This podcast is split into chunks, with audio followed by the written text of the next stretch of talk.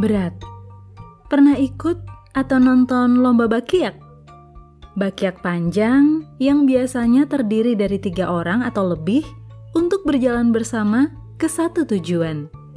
Meski komposisinya sama, material bakiaknya sama, namun perlu faktor lainnya untuk bisa lebih unggul dari peserta lainnya. Salah satunya adalah kesamaan ritme langkah setiap membernya. Itu sebabnya seringnya mereka bersuara lantang untuk menyamakan langkahnya. Kiri, kanan, kiri, kanan.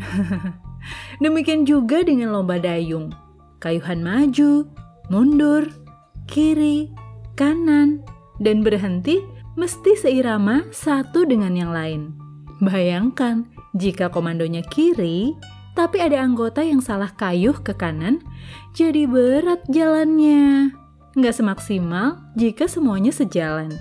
Pilihannya hanya dua, menyesuaikan diri atau berhenti agar tidak memberatkan langkah tim.